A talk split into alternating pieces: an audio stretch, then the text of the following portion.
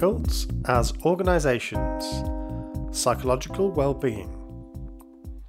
Cults are organizations.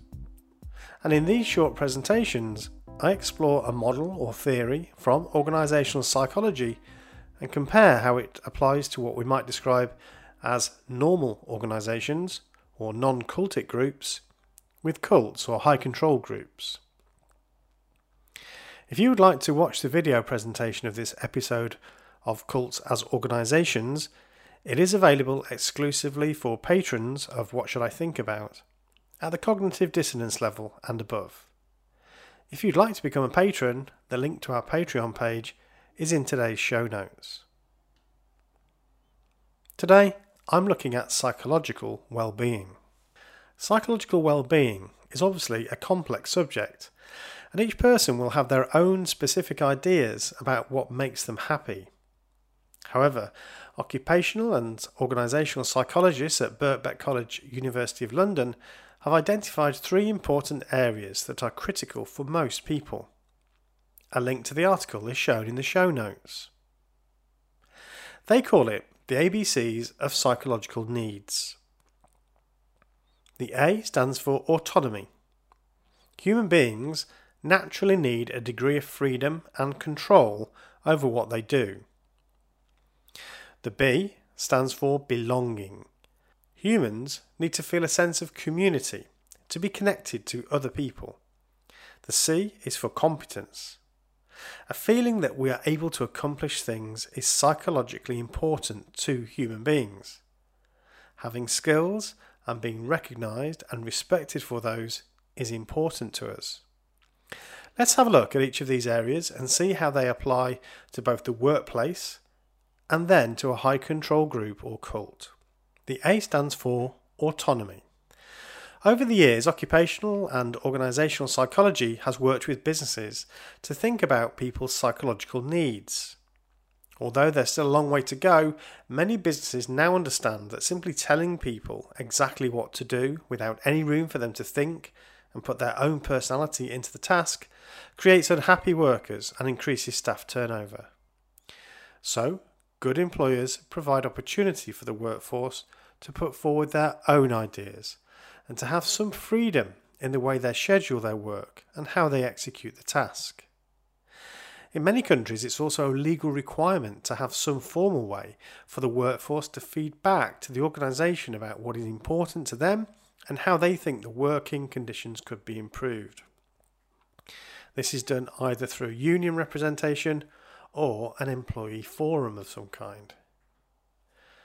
In a coercive, high control group, autonomy is often very limited. Service to the group must come first, and in some groups is the only legitimate activity.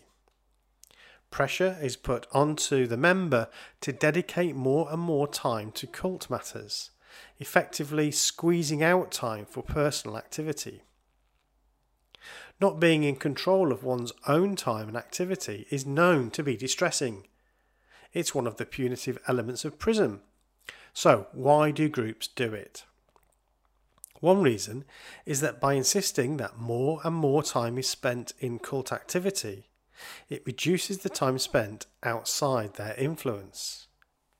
It becomes the whole existence of the person, eating and sleeping the group. It also means less likelihood of spending time with worldly people on the outside of the group who might help the person think about life on the outside. Additionally, just keeping the members busy means they're less likely to take a breather and start asking questions about what they're doing and why. The leadership imposes rules of not just what to do, but exactly how it should be done.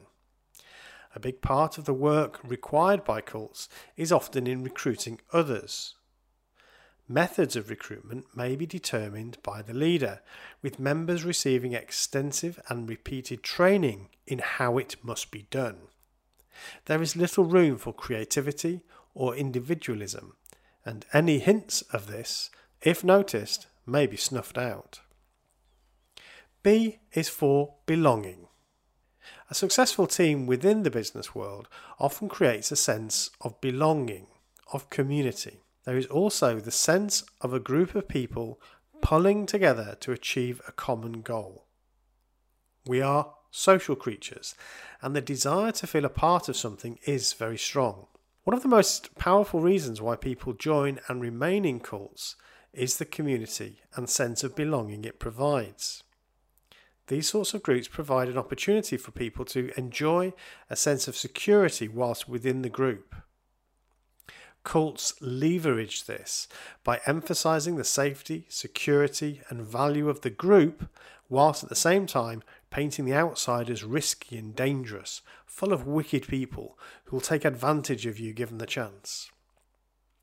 By continually emphasizing the danger of the world outside and leveraging this need for feelings of safety, members are frightened into clinging to the organization.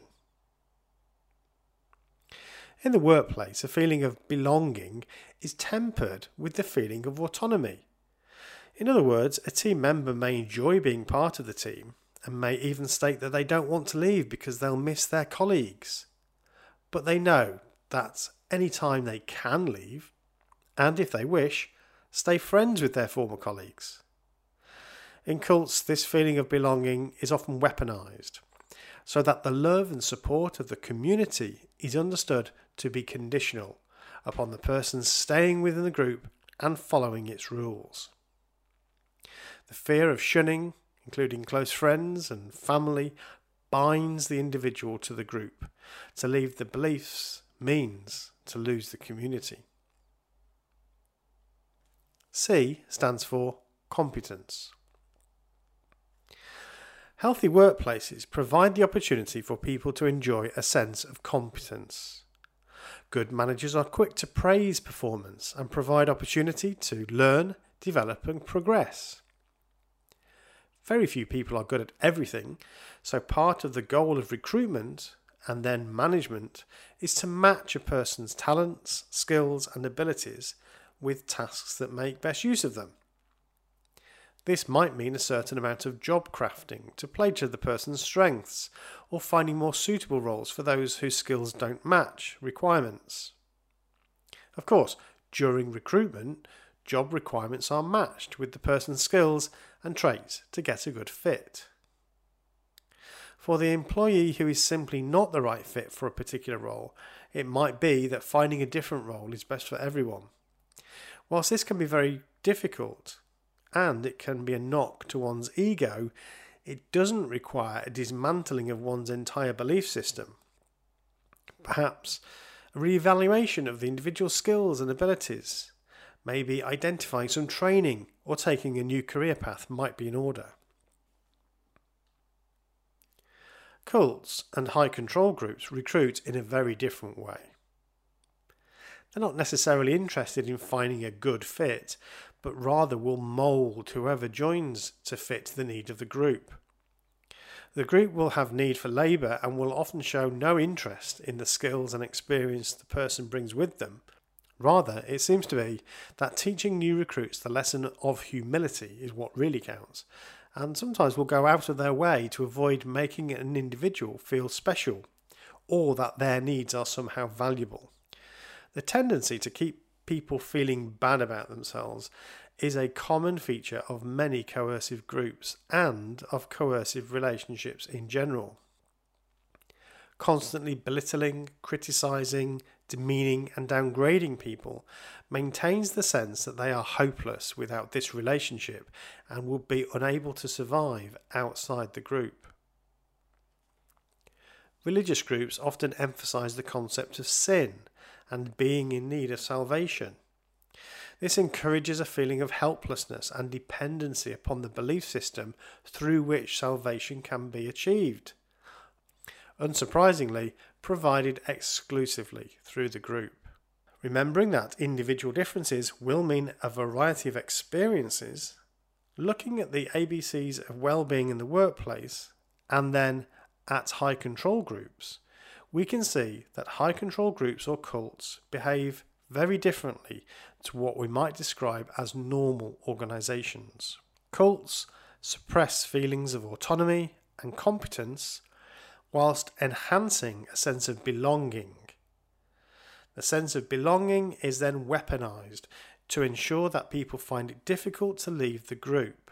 Bearing these elements in mind, it's useful to consider the very different way the law treats commercial organisations who pay people for their labour and cults who generally create a situation where they get labour for free from their followers. So let's have a look at the law. Different countries and territories have different laws and rules when it comes to employment, but most have some minimum standards when it comes to the health, safety, and well-being of its people. Let's have a look at how businesses are required to do this and the consequences if they don't, and then we'll look at how cults and high control groups deal with these issues. First, let's look at harassment and bullying. Bullying is often associated with intimidating, hostile, degrading, humiliating behaviour, creating an offensive working environment for the individual. Not only must the employer not engage in this behaviour, they must also ensure that other members of the workforce do not engage in this behaviour too. For members of cults, their whole existence can be one of anxiety, brought about through a hostile environment. Weekly or even daily, they receive messages of how sinful, worthless, and wicked they are. Threats of God's anger, destruction, Armageddon, and predictions of persecution are par for the course and put the individual in a constant state of fear. In the UK and many other countries, in addition to the rules on bullying, harassment is a term used to describe unlawful behaviour towards people with specific protected characteristics, which include gender and sexuality. Not only is it against the law for a business to bully or harass someone on the basis of their sexuality or gender, but it's also an offence to discriminate on the basis of a protected characteristic. For instance, if a supervisory role was only open to men in the business, this would be breaking the law and the business fined. For cults who are religious, these laws normally don't apply. This has several consequences, including that members of the group can be discriminated against for essentially any reason. Many cults have strict rules on sexuality, meaning if you are gay, you can be denied fellowship with the group and can be excommunicated. This may also extend to family members who will be told to shun the individual. Many cults also have rules around gender and who is allowed to take leadership roles. In a business, it would be illegal to create a supervisory role that only a man could carry out, whereas in religions and religious cults, this is perfectly acceptable. In this sense, commercial organisations who actually pay people for their labour are legislated to behave far more ethically than religious organisations that often don't. And this is often exploited by cultic organisations. In this atmosphere, cults are able to create patriarchal systems where women have little to no power of influence, are forbidden to take a leadership role, and are commanded to be in submission. This can and does lead to further excesses, and an environment where sexual abuse is either part of the way the cult operates or is a consequence of a lack of accountability to any authority other than itself. The above examples demonstrate that whilst some individuals with power may do well, many within the organisation suffer with anxiety, low self esteem, and a sense of hopelessness. I argue, therefore, that cults are generally mentally unhealthy places, and that for the vast majority of its members, they fail to provide opportunities for satisfying basic psychological needs, including the ABCs of autonomy, belonging, and competence. What makes it worse is that if this group is religious, it is often able to act with impunity, as the rules that apply to other organisations simply do not apply to it. Thank you for listening to Cults as Organisations.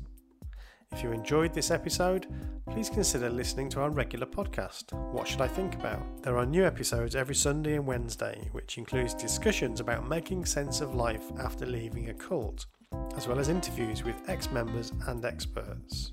If you're already enjoying the podcast, why not become a patron? Benefits include early and exclusive content and helping us secure the future of the show. Thank you again for listening and see you next time.